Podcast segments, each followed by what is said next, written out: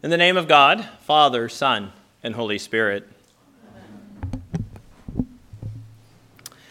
Well, we come to the end of the liturgical year this evening. This is the final Sunday of a three year lectionary cycle, and this year is simply known as Year B. So next week we begin Year C, and though you might not notice a difference, I wanted to point out to you that we will be starting something different next week, and that is we'll be using the new Anglican Church in North America lectionary, not the Revised Common Lectionary that we have used ever since we launched. And this is in anticipation of the publication of our own Book of Common Prayer next year. And so many of the readings overlap, and if you were to compare the two, uh, you would see that. But if you anticipate the readings each week, don't look at the Revised Common Lectionary anymore. Instead, look at the Anglican Church North America Lectionary, which is available at the anglicanchurch.net website.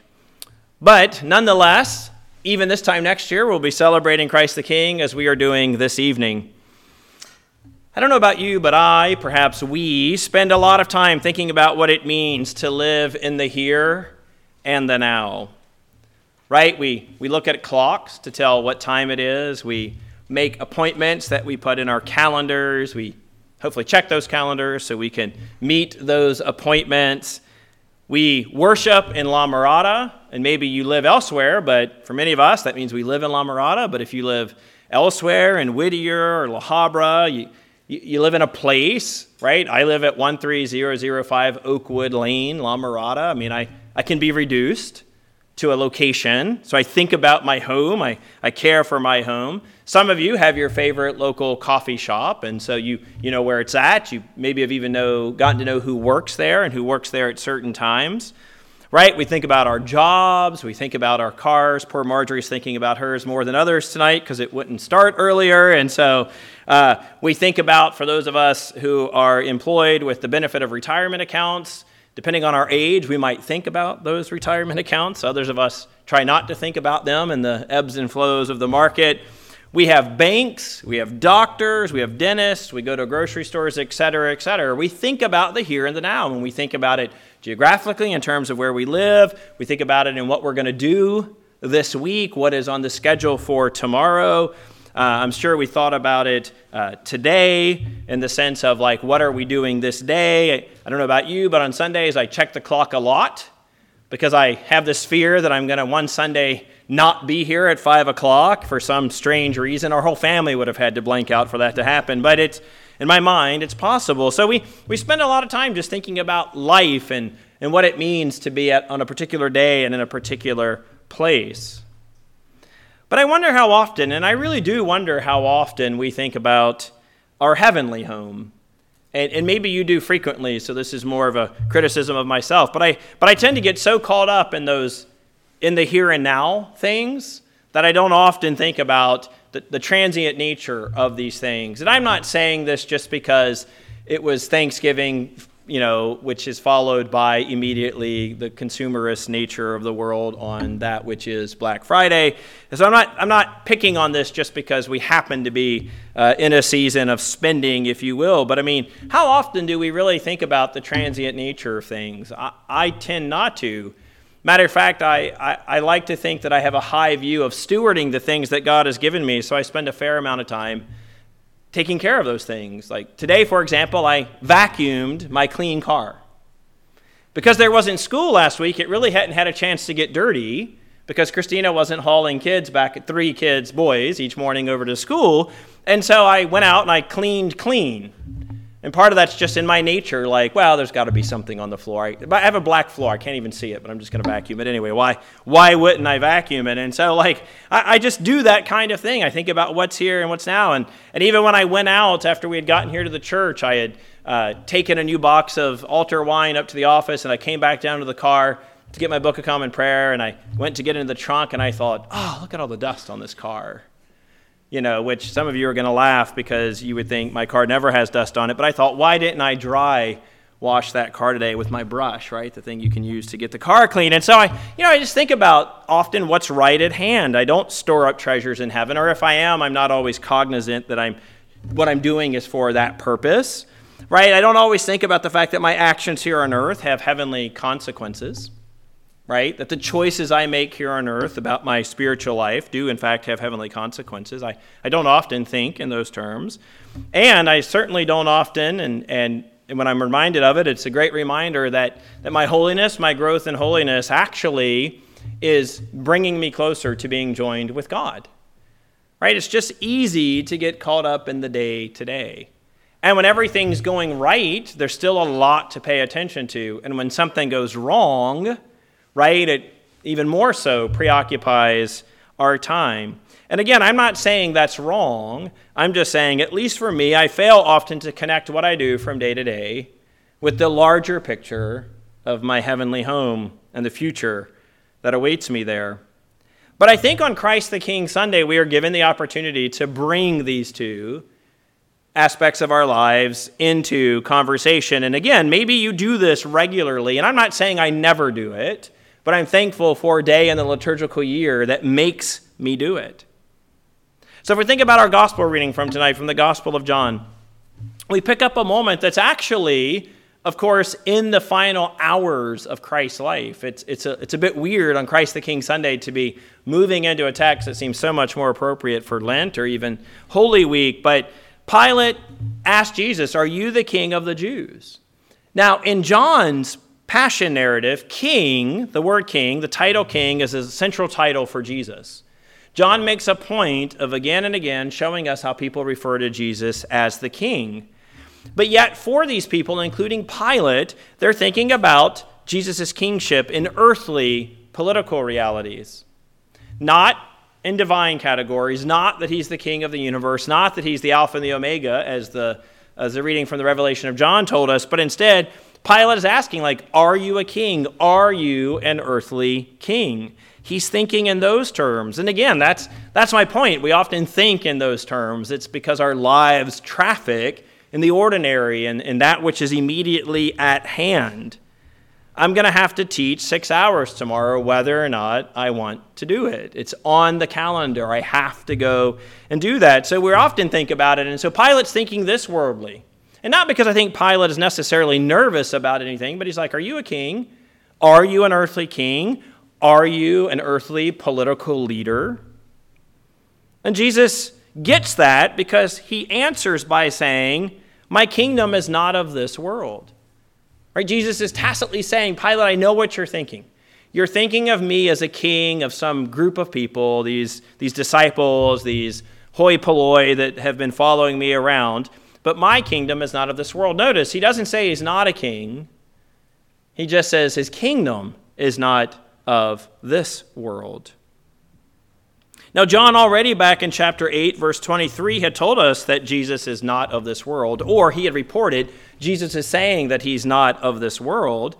And that was Jesus' way of saying, No, I'm not of this world, I'm from the Father.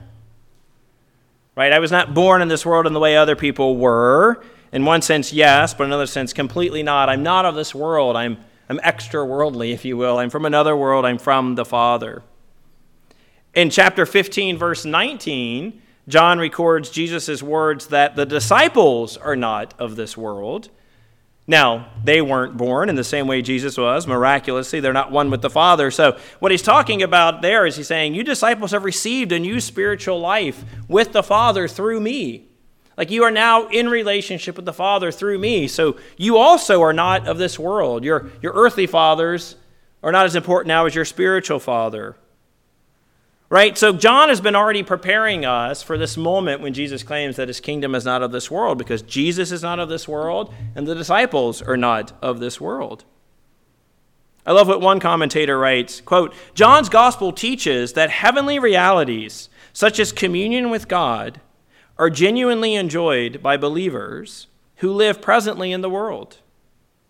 Right? These heavenly realities, communion with God, we enjoy them while living in the world. The present, albeit imperfect, possession of these heavenly realities will lead to the complete possession of the same realities for all eternity at the last day. So, although we enjoy these things now, we, don't, we will not fully enjoy them until the last day when we are called up to heaven, when we meet Jesus in the air, when we die and are resurrected, and we get to be with Jesus and the Father and the Holy Spirit for all eternity. Right? So it's the infamous eschatological already not yet. right? That already we get to benefit from these realities, right? In other words, life isn't just about the car or the dentist or the doctor or the however you want to think about it, but, but these things are already connected to something bigger. And I would say even something better. And so we will experience those things. And so Jesus says, like, well, if I am a king, my kingdom is not of this world. Right? He says it again, but my kingdom is not from the world. So Pilate says to him, So you are a king. So Pilate gets it. He gets what Jesus is saying. Like, I, okay, so your kingdom might not be of this world, but are you a king? And Jesus answered, You say that I am a king. Right? Which I think is just a nice way of saying, You said it, not me. Right? Yes, I am a king. You said it. And Jesus goes on to say, For this purpose I was born, and for this purpose I have come into the world. Yes, Pilate, I am in fact a king. And so today we think about how Jesus is the King of Kings and the Lord of Lords, right? Uh, captured in our collect. But yet, here, as we think about Jesus on earth, he's saying, Yes, I am a king. But yet, at the same time, he's the arrested Jesus in front of Pilate. And soon he'll be the crucified Jesus. And so Jesus himself was already the king, but his kingdom is not of this world. And we are already, if you will, inhabitants of that kingdom, though we're not there yet. The things that we do on earth connect to that, right? But they are not that. And so let me come back to my own neuroses, perhaps, about vacuuming clean. Right? The point of that is, is I do believe that I take I want to take care of things in a stewardship sense because I do believe, in fact, that these things that I've been given on this earth do in fact connect to life in the next, not because my Dodge journey is coming with me, thank God after needing a new transmission a few months ago. I don't want that thing. I want something better when I get there, right? It's not coming with me, but the way I live on this earth, the way that I, I, I treat things and I treat people, and I, my mindset ought to be that I will one day reside in a kingdom, and I already do to some extent, but just not fully yet. And so the text from Revelation reminds us of this. It drives it home that John here gets to pick up again a theme that both is from the Old Testament and something that he's already anticipated by hearing the words of Jesus in front of Pilate. Right? So, this reading from Revelation tonight, what a beautiful eschatological reading. Three sets, four, sorry, four sets of three things, right? It's the grace and peace to you from who is, who was, and who is to come right? He who is the faithful witness, the firstborn of the dead, and the ruler of the kings on earth, who loves us, has freed us from our sins, and made us a kingdom of priests to his God and Father. We'll come back to that. And then he is coming with the clouds. Every eye will see him, and all the tribes of the earth will wail on account of him. So, in these short few verses, John packs all of this rich, uh, triple, Trinitarian, if you will, worship of God and who he is. And there, nestled in the middle, in the middle of it, is a, is a is an echo of Exodus 19:6, which says, "You shall be to me a kingdom of priests and a holy nation." And here it says, "We've been made a kingdom, priests to his God and Father." And later in Revelation chapter 5, verse 10, "You have made them a kingdom of priests to our God." You see, there's this eschatological element that um, to our lives, just like it was in Jesus' life. But he, we've been made into a kingdom, priest to his God and Father. That is signaling to us, that is telling us that we already participate in this kingdom. That our kingdom is also not of this world. That we are priest of a better kingdom, right? Of a different kingdom. It's the kingdom of God, it's the kingdom of the Father, the Son, and the Holy Spirit. And that is not of this world ultimately. Are we seeing glimpses of it now? Absolutely. But the fullness is yet to come. And we are priests of that kingdom. Not individually, but collectively. Right? Together, we are priests in the kingdom of God. And that's a truth now, not just later. And so, as we live on this world as a kingdom of priests, right, we need to do that in such a way that we're not preoccupied or completely focused only on that which is around us and which is transitory. But we need to realize that there's an eternality to everything that we do, to our very existence, to the things that we do and say, and again, the way we treat people, even to the things that we own and steward. And so, like Jesus, who was king before Pilate, Though his kingdom was not of this world, we are priests of that kingdom, though just not yet in this world. To some extent, yes, not fully. That is yet to come. So, as we think about Christ the King Sunday and how Jesus straddles the kind of the already and the not yet, we are brought into that. We're not just uh, observers of Jesus' status as the King of Kings and Lord of Lords, not of this world, but of the heavenly kingdom and the eschatological kingdom, but we are members of that kingdom as well. And that changes both how we think about the way that we conduct our lives and live our lives, but I hope also the way in which we live into this liturgical year. That this is both the ending of what has been, yet the beginning of what is yet to come.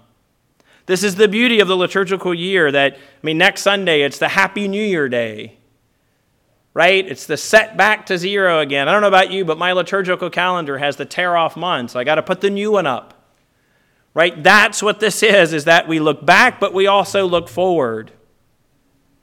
And as we do that, I just want to conclude tonight by helping us to look forward.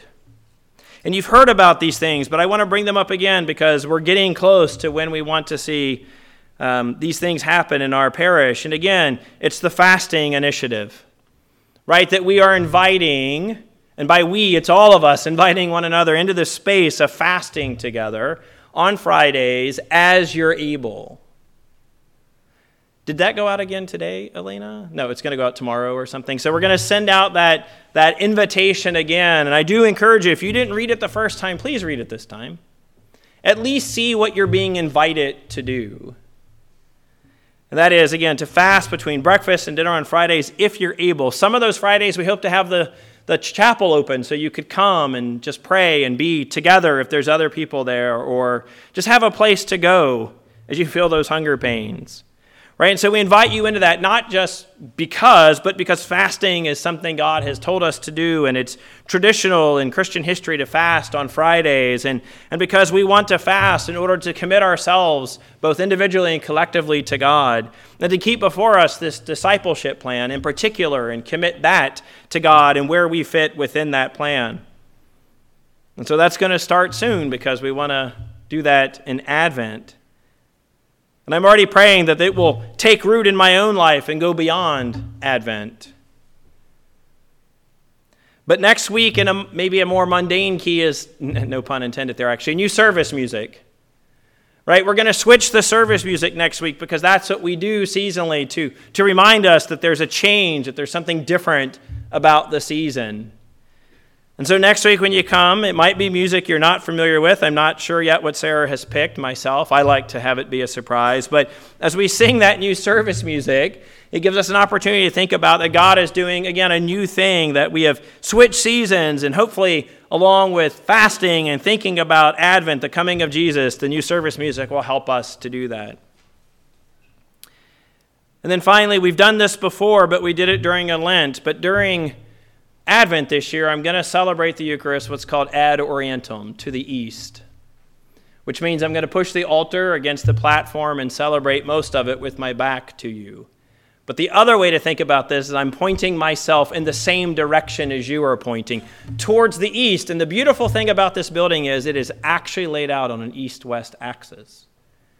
So this time of year, when this or this time of year before we change time, when the sun sets, about the time we get out of church, I always have the best view of that sunset. But we're going to move the altar like we did a couple months ago in order for all of us, myself included, to be fa- facing towards the Star of David, the coming Son, Jesus. And so, again, we'll do that as a way to situate literally ourselves, pointing towards the east, pointing towards the star, pointing towards Jesus. And we do all of these things not just to mix things up. That's not the point. The point is for us is to enter into the space where what we do here matters for what is yet to come. That what we do here is a foretaste of what we will be doing in that kingdom when God comes back and establishes it. And Advent has that focus, and we'll talk about that. It has the Christ is coming as the infant Jesus, but also Christ is coming as the returning King of kings and Lord of lords. So this Sunday is merely a foretaste of what is to come. And so I pray that as we enter into this new season, together collectively, with an invitation to fast before us, with an invitation to uh, develop this discipleship plan, with an annual meeting next week to talk about what God is doing and what we want Him to be doing in our midst, and, and asking Him to do it as we think about singing our worship music, music differently, as we, as we face together the East, the Star of David. I pray that you will begin to see the ways in which God, at our sixth anniversary next week, is, is still interested in using us here at Epiphany and that we will give ourselves to that. And that as we worship the King of Kings and Lord of Lords, that we will live fully into our own priesthood, priest to God the Father. In the name of God, Father, Son, and Holy Spirit.